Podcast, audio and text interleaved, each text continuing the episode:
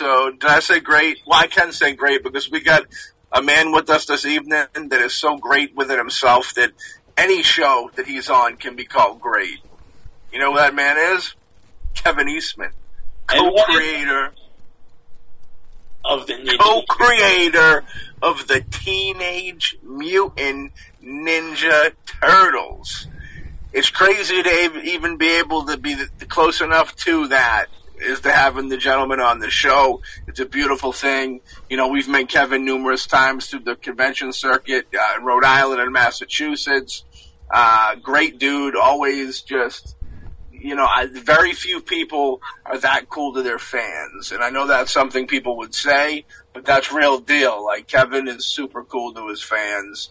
You know what I mean? Alexander Hawk.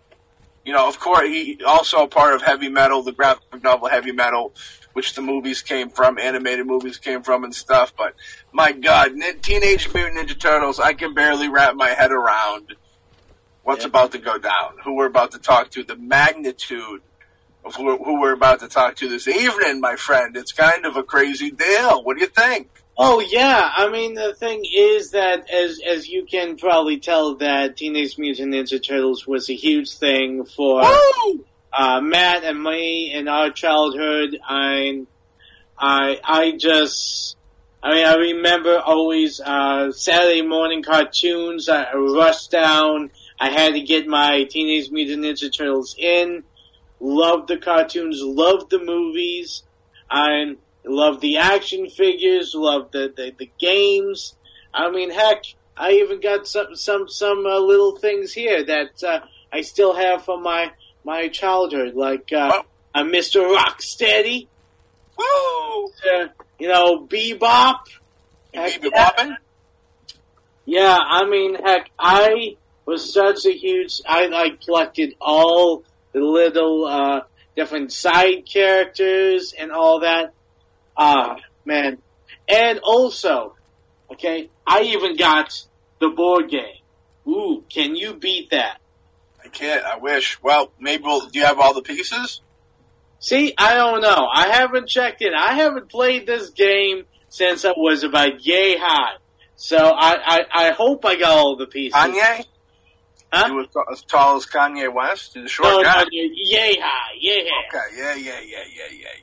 But um, yeah, I mean the the fact is, uh, I think both Matt and I have said numerous times on this show, on other shows, Yeah. that Teenage Mutant Ninja Turtles is There was a half show. Turtle Power. I mean, is is one of those shows and characters that will always come back. It's uh, it, it, yeah, it's like Right. Ghostbusters almost, and and some others where More so than Ghostbusters, I'd say. okay, but still, I mean, Fair enough. More so. Way more so than Ghostbusters. but, But- but, but I'm with you. I'm with you. Yeah. Yes. I but, love I both. mean, I, but I can see, you know, I mean, they have they have a new. Um, I mean, other than of course the Michael Bay movies, which we of course know came out a little while ago. Uh, they got a TV series right now, right, uh, Matt? every every like four or five years, I think they make a new Ninja Turtles. Every generation of kids gets it, and that's a beautiful thing. The the newer one looks a little different, just like how the Michael Bay uh, turtles look different. They, were more like real. I don't know, real world, more real turtleish. I don't know. It was a, they look Oh, like they they, they, were. Uh, they they tried to uh, get uh, well, they gave them noses and and they tried to make them, I guess, seem a little bit more anatomically correct, I guess. Uh, Yeah. with the noses and stuff. Um, Yeah. Also, another thing, I just have to plug this in here. Uh, I picked up a DVD. I don't have it with me right now. Ninja Turtles versus Batman. I don't know if I you've have seen it. discuss. Oh man, I gotta say, Classic. it's it's it came out within I don't know the last five years or something like that, maybe even sooner than that, and it is such a guilty pleasure. Just having these characters in the same universe as Batman is is great. I loved it, and cool, I definitely man. say definitely check it out if you do uh, end up uh, stumbling across it. They've But- been doing a lot I see. I've been seeing a lot of that lately. They'll mash up Ghostbusters. I've seen He Man mashed up with some stuff. I've seen. Th- I want to. I've seen a Thundercats He Man mashup. You know what I mean? Some interesting stuff, but yeah, Ninja Turtles, dude, unbelievable stuff. I, you know, my mind's boggled. If you told, if you told a seven-year-old Matthew Fisher, you'd be talking to one of the dudes that created the Ninja Turtles, he would go, "What's he? What Matt Fisher actually make good in life? What the fuck's going on here?" He'd be like, "What's going on? He dreams come true or something for little Matty Fisher." Uh, he'd be running around like a two-year-old on the sugar high. I know the first time uh, I, I met uh, Kevin uh, and my nephew with me, and uh, my nephew was one of the first people I seen my nephew kind of mark out about and get excited for because like Ninja Turtles is like it's so huge, and like I was telling Hawk earlier, it's like I, I never got into superheroes. Like Ninja Turtles were like my super superheroes, my Superman and such. You know what I mean? And they really they were like superheroes, but not superheroes. It was a weird line. You know what I mean? They're Yeah. mutants. They're more like X Men, mutant turtles. You know what I mean? I do have to say, um, Yeah. unfortunately, when I was a kid, uh, I never really got like the play sets or the uh, the the uh, vehicles and all that. But I do have to say, well, I was not a huge fan of the Michael Bay versions, Mm-hmm. but the sequel, the second Michael Bay movie that he did, where he brought in Bebop and Rocksteady, Yes. the best part of that movie, the part that made the little inner child of me geek out, was the turtle van.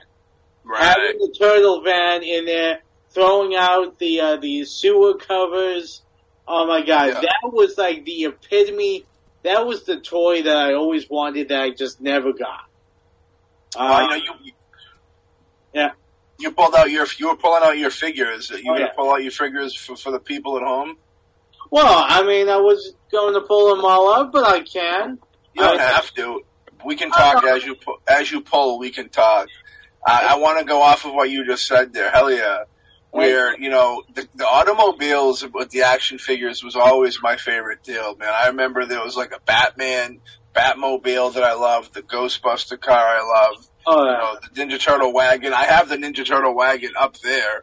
I'm gonna go grab the, wa- the Ninja Turtle wagon. yeah. You're pulling out stuff. Heck yeah! I mean, I I was a big fan, and uh, I got a whole bunch. I mean, I do have to admit, I, I don't remember all the names. Ooh, I like that. I like that. You got me breaking, you got me breaking, going pulling stuff down. You know what I mean? Look at this. We're gonna do big merch for Kevin's. You know what I mean? But I got the wagon up in here. We got a couple players up in here. Hawkman's boy that he Hey, just hey, pulled hey, out. hold on, hold on a second. Hey, Got, hey bud, how you doing? Long time. We haven't seen you since the assembly line, dude. How you doing over there? Uh, they just re-released these, these dudes uh, from the episode where the aliens come with the skateboards. You know what I mean? They just re-released them in a three-pack. There are a lot of like newer action. They're releasing all the throwback action from the cartoon. It's good stuff, dude. They just released a um, a slash action figure. It is yeah, the- super cool. Uh, the price isn't super cool, but the action figure is super duper cool. Ooh, actually, that it, it was fun. I I did get uh, the Get the, out of my face! the the regular one of him, not with all the cool like alien stuff on it. But unfortunately, uh, his ears broke off. I mean, I can't. I guess I played a little too rough with him. You're too rough with him. Yeah, and of course, of Half driving. Of course, now thinking about it, if I I kept them all in in the packages and uh, in mint condition, then you know I could probably sell them for a hefty fee right about now. But um, I got. I picked up. Uh, but I mean, heck, being a kid, I mean, you get toys, you play with the toys. I mean, well, yeah. like- See, I got these bad Larrys here. These were re-released recently. Well, we should get into the interview after this part. But I got these. uh, They re-released these, which are they're retro. Um, yeah. It's the way they came out back in the day. I haven't opened them up because why would you want to do something like that? but they were only like twelve bucks a pop, which was pretty cheap. It was like when they came out, they, they were like eight nine bucks, which is funny because I wish they were that price nowadays. Well, Um, it, it's funny as as I was telling Matt before we uh, did the interview. Um, we uh, went. Uh, I, I went to New Bear Comics uh, to uh, get some Christmas presents, and when I was there, these are cool too. These are super cool too. But when I was in New Bear Comics, they had like big boxes where they had, you know, like these characters with like multiple heads, multiple weapons and stuff for like 75 bucks a piece. Now, I mean, if I had, had, had a lot of money just to throw around, I have to admit, I was tempted to actually pick up some of those. But unfortunately, I don't, in today's economy, I can't, I can't justify buying seventy five dollars for one of those, even though I was tempted. Each one of those was fifty bucks, and I got another one. Yeah. Well, that that That that's was- uh, that's cheap. that one of those think things- the other going for. one of those days as a collector, you're really ashamed of yourself walking out of Walmart with fucking two hundred dollars worth of action figures, and you're like, people giving to the eyeball, like, like, hey, yo, call an ambulance with this guy. yo, grow, gotta drive a car, is that do what I'm saying? with those toys. Yeah. Well, you know, you do what you can when you can. You know what I mean?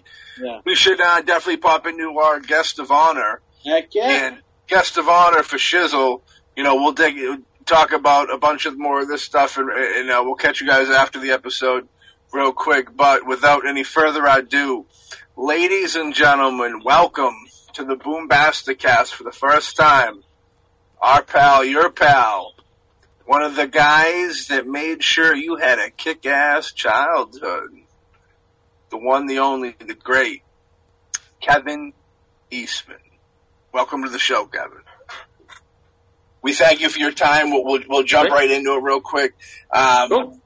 You know, we usually like to start real quickly with like, you know, how somebody came to be and came into it, you know, and, and where, was there a certain comic book or illustrator or storyteller that you kind of really appreciated that sparked that love in you, that interest?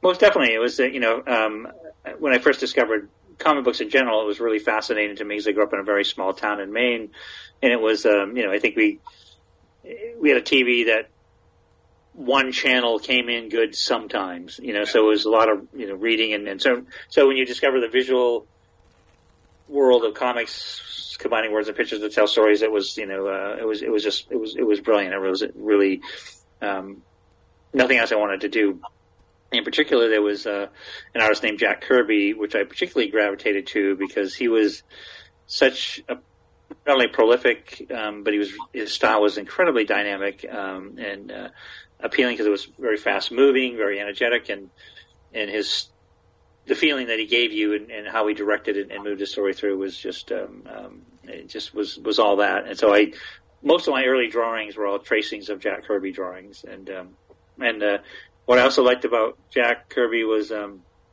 he wasn't known for one particular character. Um, um, he was always doing, you know, a wide variety of characters and stories, past, present, future, monsters, superheroes. You know, um, you name it. He was he was it. So that was that was really the. Um, he, he was it. The king is the king, and that was one of the things that Pete and I bonded over um, immediately when we first met. Was our was our, our shared love of Jack Kirby. Yeah. Did you guys meet, uh, like in school, or where'd you guys meet at? We actually met, and uh, um, I was working in um, um, Massachusetts in the town of uh, Amherst. Um, there was a college there, and and uh, I had a friend that was going to school there, and uh, I had a part-time job at a pizza place um, uh, not too far between. It was actually right between. It was in Hadley. It was between um, UMass and uh, Northampton. And on the bus, I found this magazine. Um, it was a locally produced kind of cartoon fanzine kind of thing called Scat, and uh, I saw it was produced in Northampton, and, and so I went over to try to sell my work, and they had just about moved on from producing this fanzine, doing other things, but they said you should really meet this local artist named Peter Laird because he's into the same kind of comic book storytelling that you are. So back in those days, and we're talking 1980, um, you know, I wrote him a letter and uh, and he wrote me back, and I said, "Hey, I'm new to the area. You want to hang out sometime?" And he wrote me back and said, "Yeah, come on. I live at this is my address. Come knock on my door." And uh, so yeah, we we immediately bonded over Kirby and comics and things, and and started working together almost immediately. So we'd visit about once a week and talk, you know, just geek out together, just talk about comics and talk shop and, and trade drawings and stuff like that. So yeah. Yeah, I mean, you know, California is kind of the hub of film and stuff like that. Yep. Is there a hub for comics? Is there like a a, city or something that was like known for really pop? Was it California or was it just that? It, yeah. No, that's a good. That's a really good question because Yeah. um, to me it was um, it was always East Coast because I grew up in Maine, uh, met Peter in Massachusetts, and in the early days of uh, becoming aware of comics like um, or, or comic companies like uh, DC Comics or Marvel Comics, both of them were located in New York City. They had offices in New York City, and so a lot of the artists that um, we admired, you know, whether it be you know Mike Kaluta, Barry Smith, Jeff Jones, um, you know Steve Ditko, on and on and on, Will Eisner, all of them had studios in New York City. So to us, that was the hub of you know um, uh, of comics that we were aware of at that time. But I do know that you know years later you had places like you know San Francisco and Berkeley where underground comics were really born, and that was a kind of a hub for that. But then know it was it was kind of spread throughout. But a lot of people uh, it was New York It was um, as far as I know. If you wanted a job in comics, you had to go to New York and work for one of the big two. Yeah. Yeah, So Ninja Turtles originated in Massachusetts. Dover, New Hampshire. It was uh, Close enough. I'll take it. I'll take it. Yeah. yeah, yeah, no, but it's funny because you know Peter and I met in Massachusetts, Yeah. and uh, um, and uh, I moved back to Maine because that's where my family's from, where I grew up, and I I always have I had a a summer job working along the coast cooking lobsters for tourists from you know Memorial Day to Labor Day, and um, so I moved back there. Peter and I met, I moved back to um, Maine, and then his wife, uh, future wife at that time, got a job teaching in uh, Dartmouth, uh, next door to Dover, and so he moved to Dover, which from where I was in Maine about was about 20 minutes away. So when I finished work that summer, he had a room to rent. So he said, "Well, come down, rent the room, and we'll form a little studio." Um, and uh, Mirage Studios will start working together. And so once we um, self-published and had success um, and could live wherever we wanted to, we both really loved Northampton, Massachusetts, and so we moved back to uh, to the Valley. And that was probably 1985, and uh, kind of the corporate. I mean, the, the headquarters from Mirage Studios um, had been Massachusetts from from about 1985 onward to um, to now. So you know, self that we we self distribute our own films, and it's like thinking about doing a comic. You know, there there's just so much. There's a lot to it, you know what I mean. But back then, they innovate. You guys were innovators in that sense of it as well. I think, which was pretty cool. You know, much respect. Well, no, but we were lucky. It's actually it's um because there had been uh, the evolution, the creation of the direct comic market, which was you know people it was non-returnable, so you'd have these head shops that um, also sold comics and you know cigarettes and you know all kinds of paraphernalia, um, music, CDs, and so it kind of became this early version of um, a comic store, which expanded to more specific comic stores. And that was a network that we distributed through. Uh, but I love it because I have uh, um, so many friends. Actually, I did work with a guy um, uh, on a soundtrack for a movie I worked I, I made, and him and his brother used to buy uh, music overseas, and they would they would they travel to Europe, buy all this these albums, and bring it here. But then they just would drive them around and distribute them to you know music shops all around California. Yeah. So they ended up becoming their own record label, um, and uh, because just by accident. But that was the way you did it by then, and even now. Whether you use social media or you know, whatever your outreach program, uh, you know, outreach is, it's the exposure, the opportunity to meet people and, and get the word on the street. And if you have to drive to a theater and show your own movie, then that's the way you do, man. That's great. Yeah, Yeah, we do a lot of stuff like that. it's you know mom and pop shops you know a lot of like films and and, and, and musical acts you know in like the 90s you know kind of i remember when we, we were coming up that was like it that was like how you would break almost like to independently do it to show the labels that you were worth investing the time and money into you know what i mean Yep. Yeah, that's it's like it's it's total. Um, I say gonzo. I'm trying to think of a better word, but it is you know it's like any anything that um, needs to break out and and and and set a new benchmark or, or introduce you know, bring a whole new audience has always been produced independently. You know, whether it be all different kinds of music, including all different kinds of comics or or those kinds of things. Is like you know when you'd you know hear these you know um, you know anti-establishment bands sort of coming up and doing the, the, the, bar circuits and the bar scenes and the things to make um, a name for themselves before they you know to build their audience but they had to do it one you know one gig at a time and yeah. uh, the same for peter and i we do um, uh, back in the early days we would do lots of signings if somebody invited us to their comic store we would arrange and we would drive there with our stuff and sit there and meet the local fans sometimes it was four people sometimes it was 11 people but yeah you know, and uh, you know it's the same with uh, you guys with your filmmaking. It's uh, you got to you know, but these days you're lucky. I think you can you can start building an audience and reach reach further and wider, and um, uh, there's more opportunities to connect with a, a wider audience base than uh, than than the old days. Oh yeah, for sure. Like social media and all that is uh, heavy, heavy into it. You know. Yeah. What are you doing? You guys got a, a movie in the works right now. What are you working on? we got uh well my we we got a feature we're working on trying to get done later in the year but my, my, buddy just came back alex over here just came back acting in las vegas he likes to branch out and uh what were you working in um um there's a another uh, independent um uh a group i work with called uh, mahal empire and they did a film called uh, alien storm which we shot in uh las vegas um, it has uh, Tom Arnold and Kevin Sorbo. Those are the notable, you know, benchmark names, and a lot of uh, talented independent actors also in it. It's a lot of fun. It's pretty much about you know aliens coming down and all these uh, wealthy to-do people uh, go down in the bunker and try to survive and it's yeah. it was it was a hoot it was a hoot dude, I I dig that stuff so much. It's like going up as a was a huge fan of all kinds of B movies, anything that Roger Corman did, even the really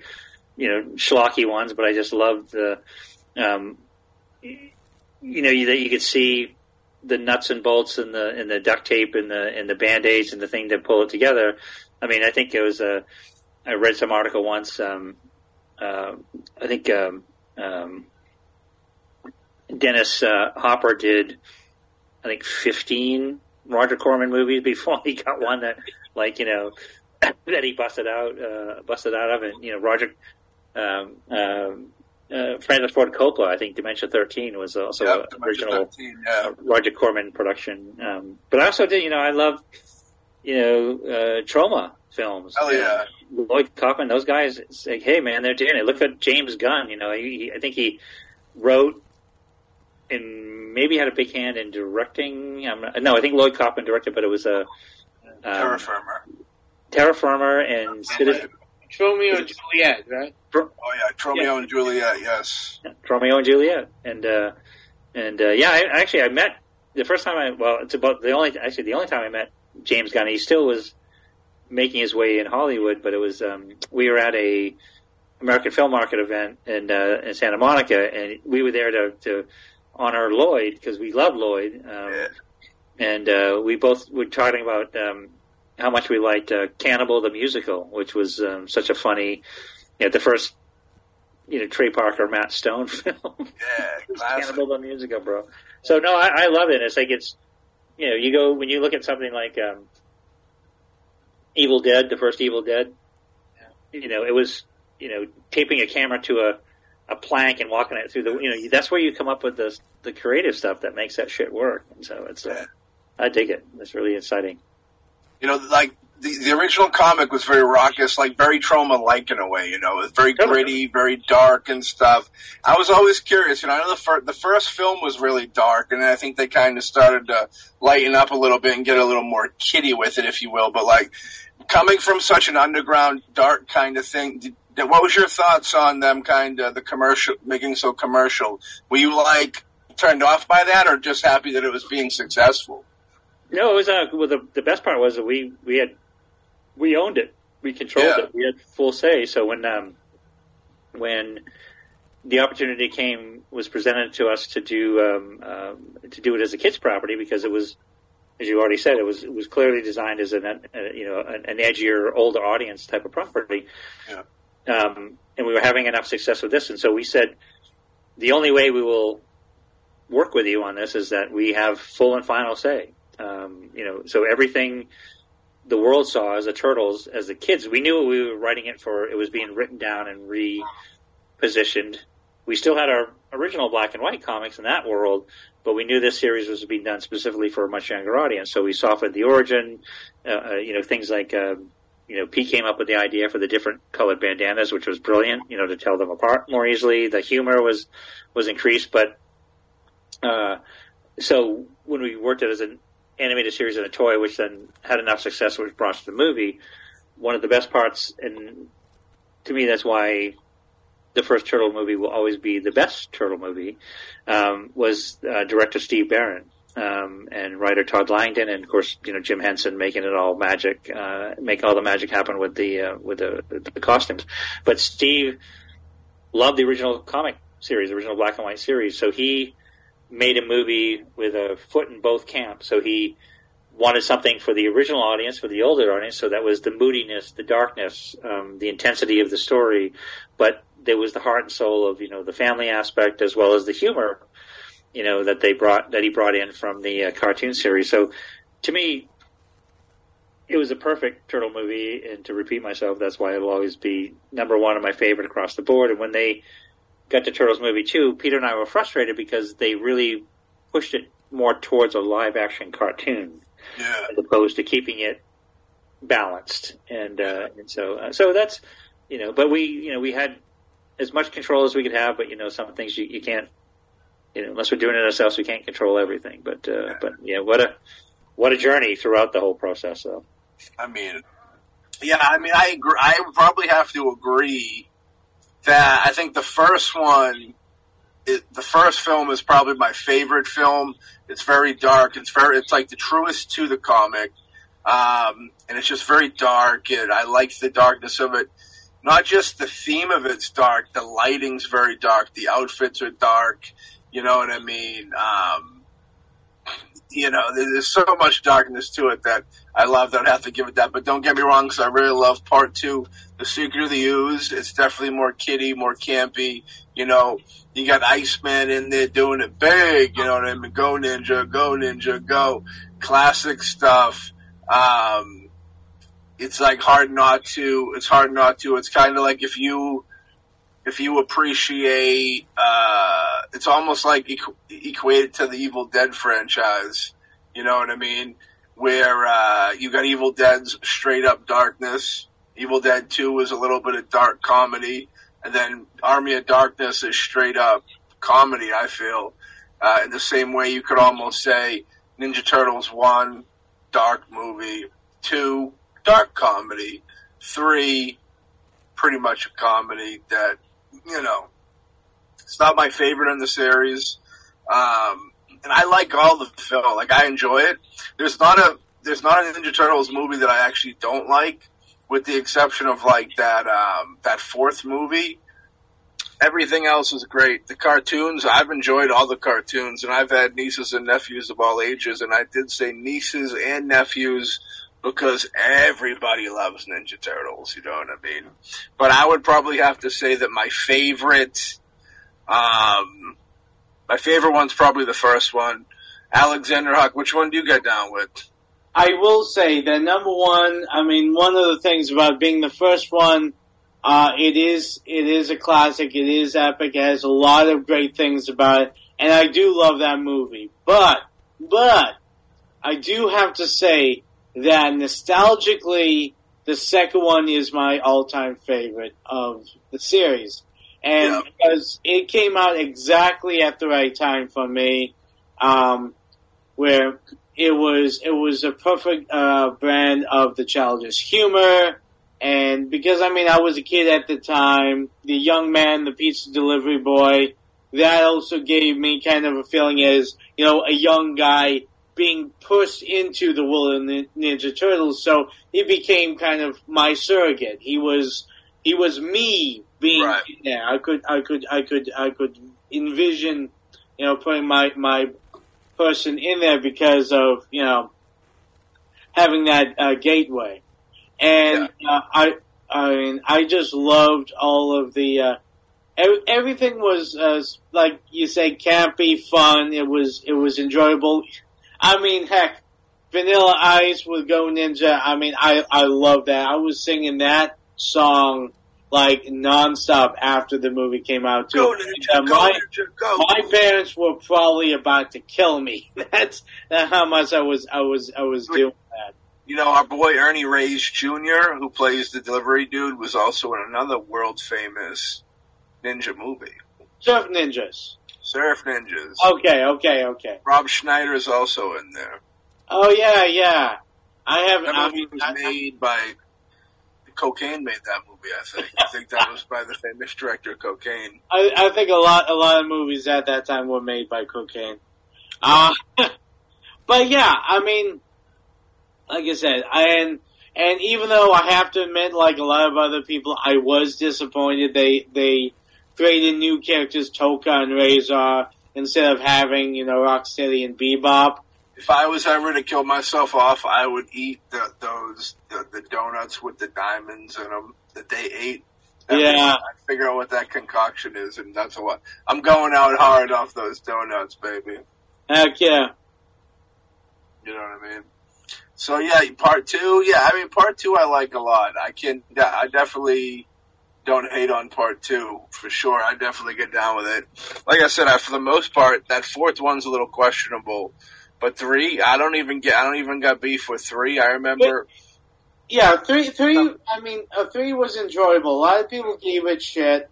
Um, I do think that uh, some of the, um, uh, I think uh, the the suits, I think, were a little less than the originals because I think at, at the third one they were still trying to um, uh, push them out, but I don't think they were putting enough money into the the effects.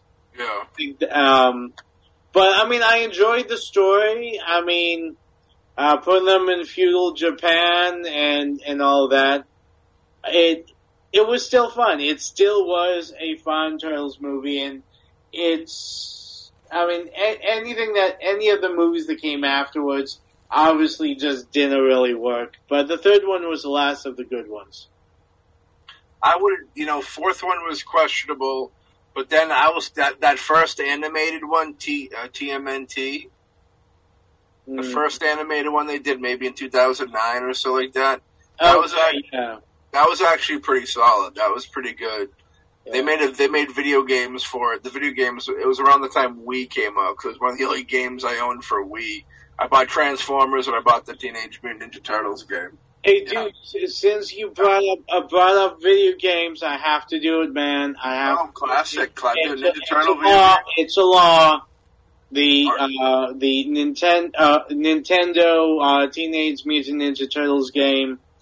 Um, oh god, I a was lot of fun. First one was hard. Second one, our, part two of the arcade game is fucking. well. I. I never played the arcade. I, I played the one for the console, and that was hard as that was hard as hell, and I couldn't get. one where it goes. Yes. With your Oh. sword stuff. Oh, the, the the worst was trying to uh, swim through like the um the uh, Oh, with the jellyfish? Yeah, you remember that? electric stuff. Yeah, very. Di- I love the game. Very difficult. Part two, the arcade game, way better. There's something about the arcade. Uh, they just re-released them. They just re-released all of them in like a cowabunga edition, and then they did um, like a newer, updated one that's kind of like the the, show, the cartoon, which is a really cool one, and it's got that arcade style vibe to it. I love the arcade, dude. I Ninja Turtles 2, the arcade game, probably one of the most played games in my collection for sure. I Okay. loved it, dude. Great. Um, there's there's none bigger things that I can think of in this world than the Ninja Turtles. You know what I mean? It's just huge. And like every generation will have one. Like you'll never, as long as there's a humanity, there'll be Ninja Turtles. You know what I mean? Yeah, that, that'll last forever. I mean, It will, yeah. yeah, every generation there's going to be a Ninja Turtles from here on out. That Well, Did you guys get access to like the, the sets on the movies when they were making them? Oh yeah, we went down. Yeah, it was like because we, you know, I I um I sold control of my rights to Peter in 1990, part of them in 1998, and, and a bit more in early 2000s. But up until that time, every single aspect of the Turtles, whether it be the cartoon shows, the movies, going on set, working with the animators, working with the writers, and all this stuff. So that was one of my favorite parts was going down on set um, on uh, for the for the for the movies because it was that's where it all happened. You get to see, you know, and that's that's. I remember the you know the. I feel like I sum it, it, it can easily be summed up, in my opinion, of movie making. Um, the first week I was on set for Turtles movie one was that um, it's amazing any movie comes out good ever Yeah. because I'm watching, you know, from afar, respectfully, it's like, you know, to me as a director, it's, uh, as a comic book artist, I'm a director from this chair and this drawing board and I can control everything.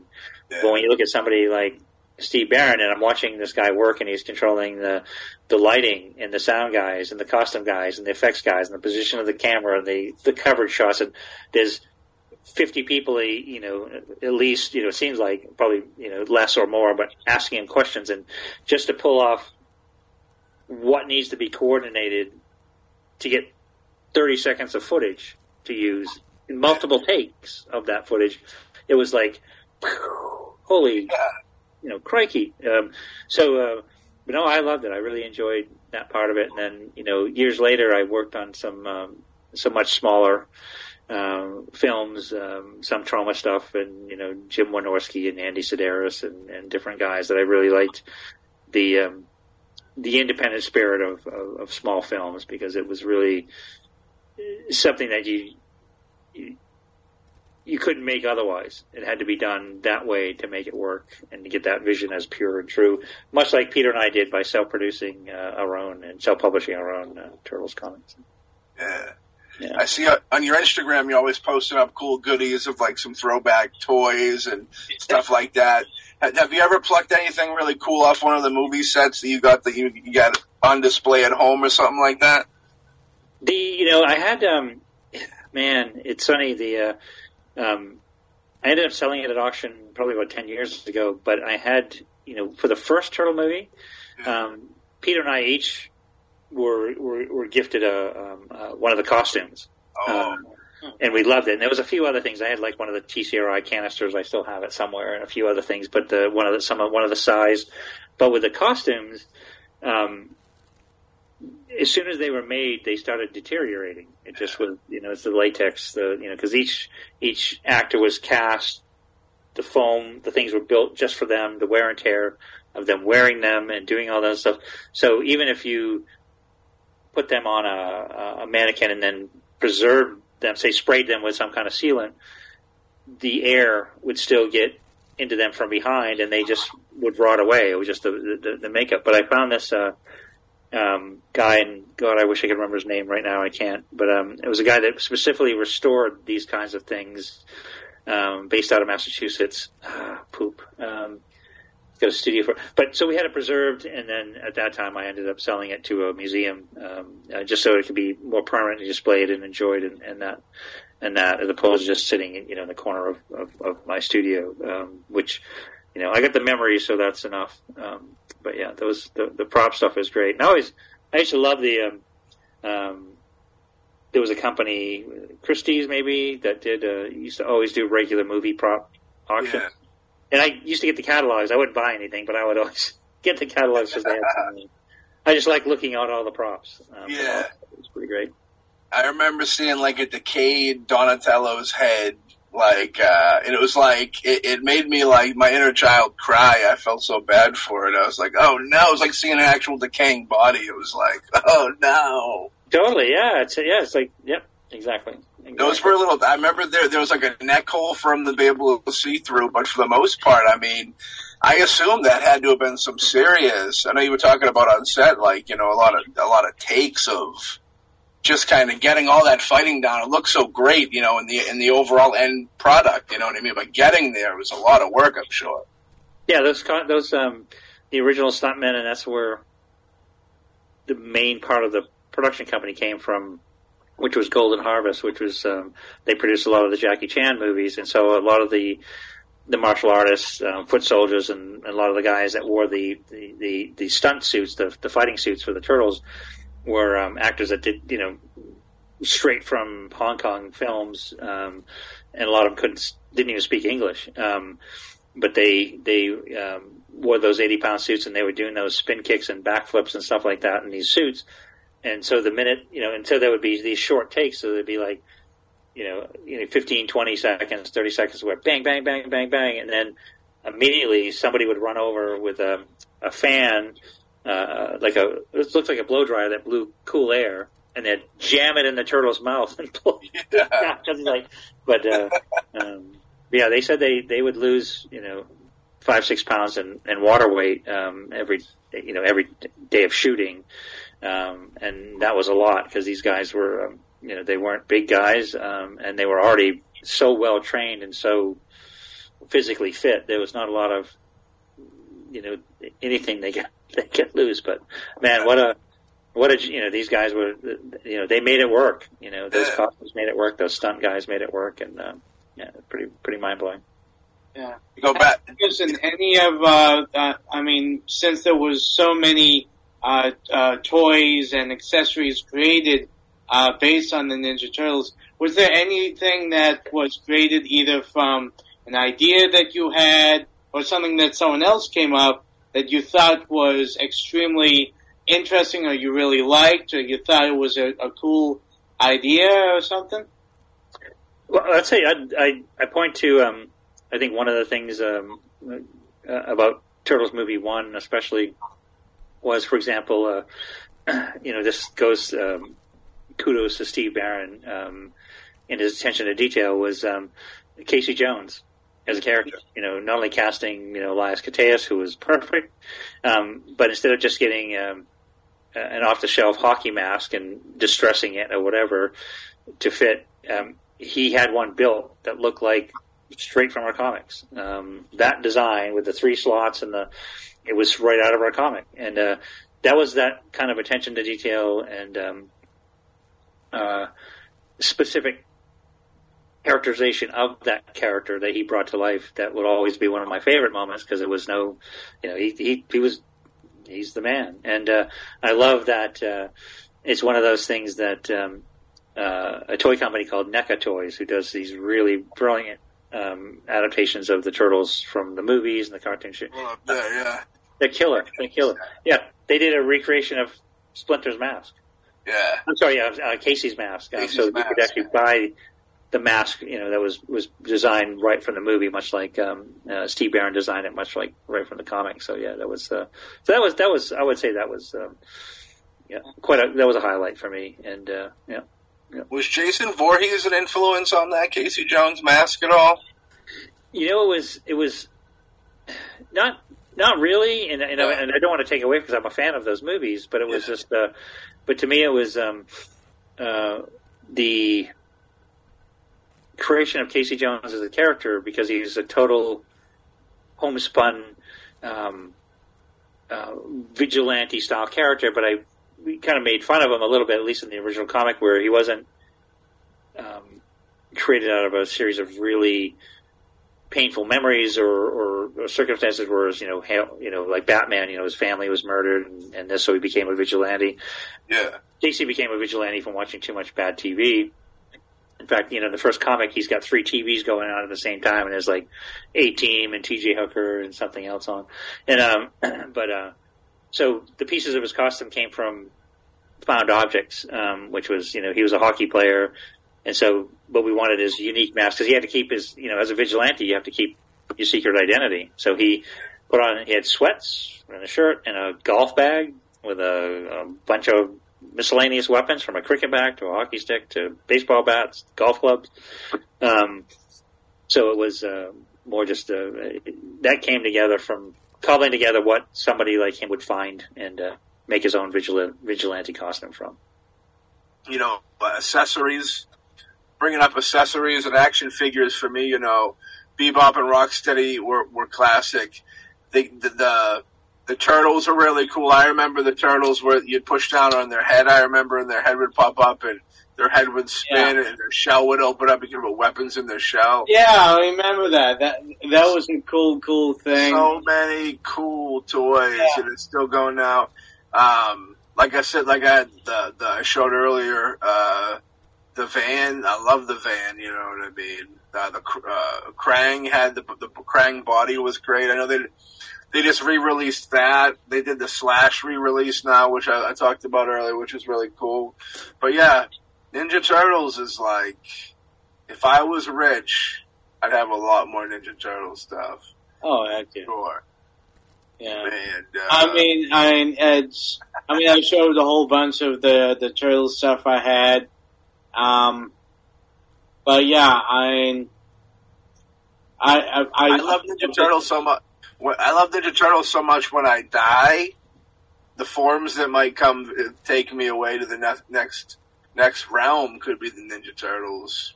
you know what I mean? These people that like you think about these people that mean that are heroic to you and Yeah. mean that from a young age, but were your heroes and meant a lot to you. Like the things that your brain would have come back and pull you into the nether void or into the the afterlife of good or bad, it would be the Ninja Turtles. It may be the Incredible Hulk will come get Alex Hawk and put him on his shoulders and carry him into. uh, Yeah, yeah, Mark Ruffalo is going to come and say, "Come with me if you want to live." Hell yeah. Yeah. Yeah.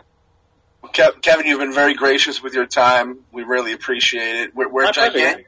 We're gigantic fans. We, we really thank you for your time and what you've created. You know what I mean? Ninja Turtles, my God.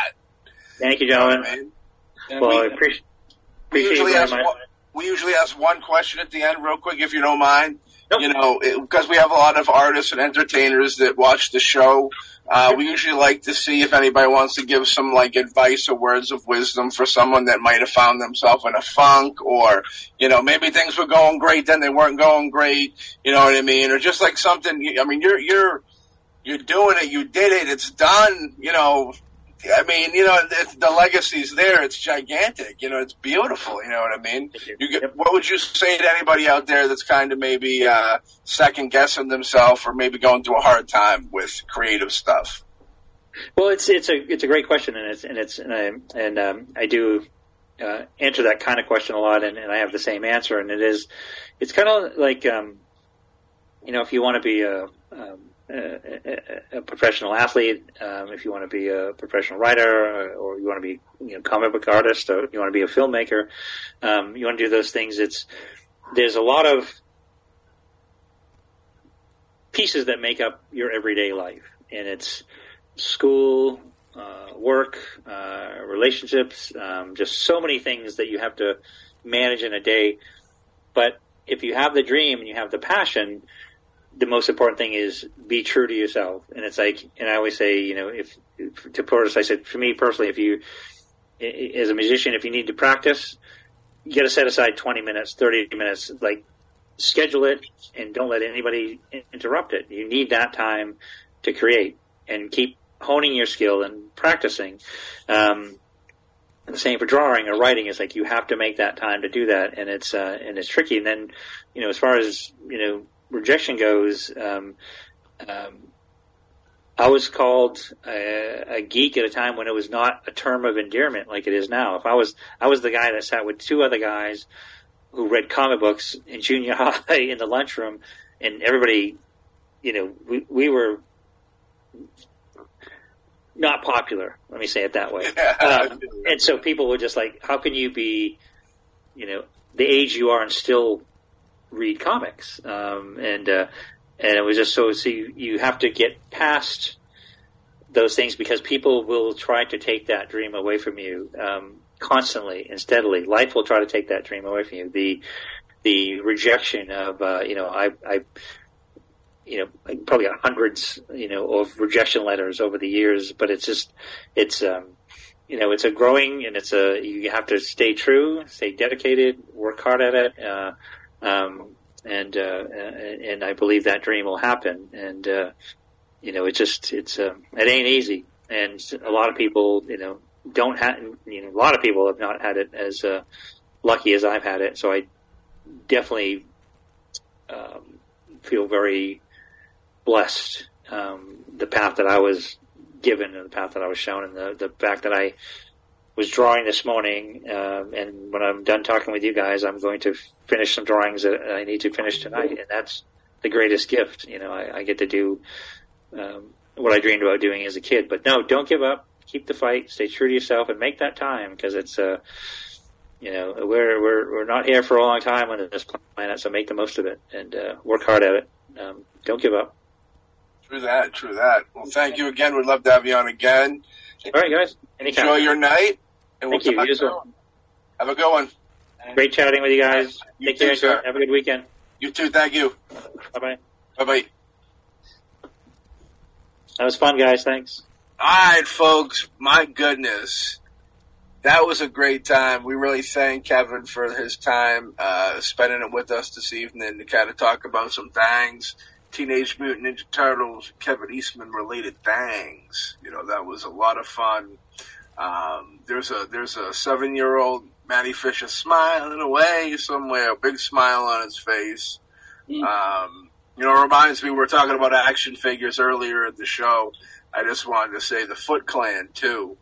Um, the Foot Clan action figure was always super cool. It had a good look to it, and uh, if you asked the seven or eight year old Matty Fisher what he wanted to be when he grow up, you know, he'd be filling out those applications to be a Foot Clan member for sure, and uh, not to smoke cigarettes because I don't get down.